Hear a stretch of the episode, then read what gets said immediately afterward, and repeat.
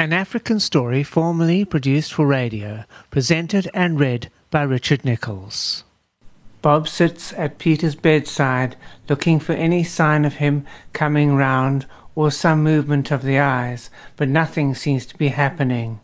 A sister comes in, and Bob is told that it looks as if he took a bit of a hit on the head as his brain has swelling. Does Peter play any contact sport? Asks Sister Wendy. Jackson, yes, he plays football and rugby. They did have PE class before history. I will contact the teacher and ask if he took a bad fall of some kind, replies Bob. That would be helpful so we can get to the bottom of what happened to your young lad, said Wendy Jackson, head sister of ICU. Bob asks, Is there any chance of seeing the neurologist, Dr. Frank Radebe? I'm sure he will see you today, as he will pop round to the park at 6 p.m. to the office to pick up his wife from the admin block, responds Wendy. Sarah Derbe is the accounting officer and booking manager for the hotel. She works with Jim and Jan on keeping admin of the park up to date and will do all the flight scheduling for the plane when it comes into operation later this year.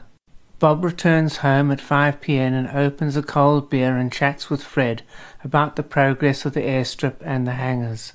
I can confirm that my cottage will be under construction soon and the foundations for the construction of the hangars will start next week, said Fred. Bob asks, and the plane? The plane will be here soon, as the monies have been paid out, as this was the delay at the start of the purchasing process, replies Fred as he takes the last sip of his cold one. Night rolls in on the park as the animals take up their place of rest for the night, and Bob has dinner with Fred and settles down to some good old TV.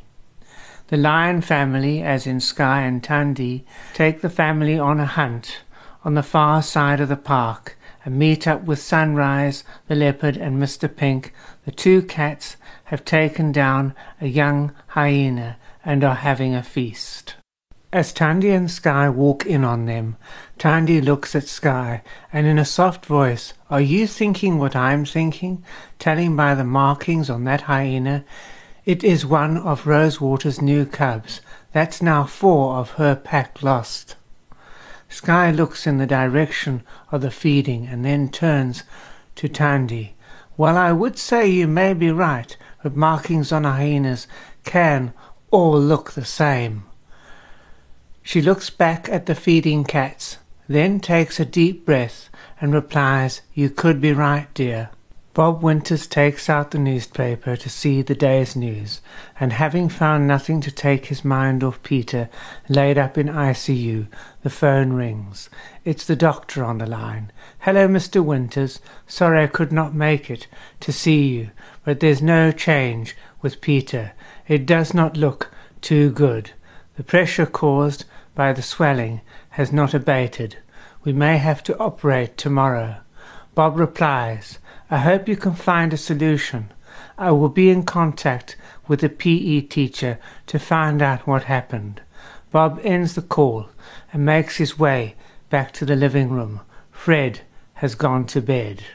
At the office, Bob phones the school. You've been listening to an episode of African Story, read and written by Richard Nicholls. Join me again for another exciting installment of African Story coming soon.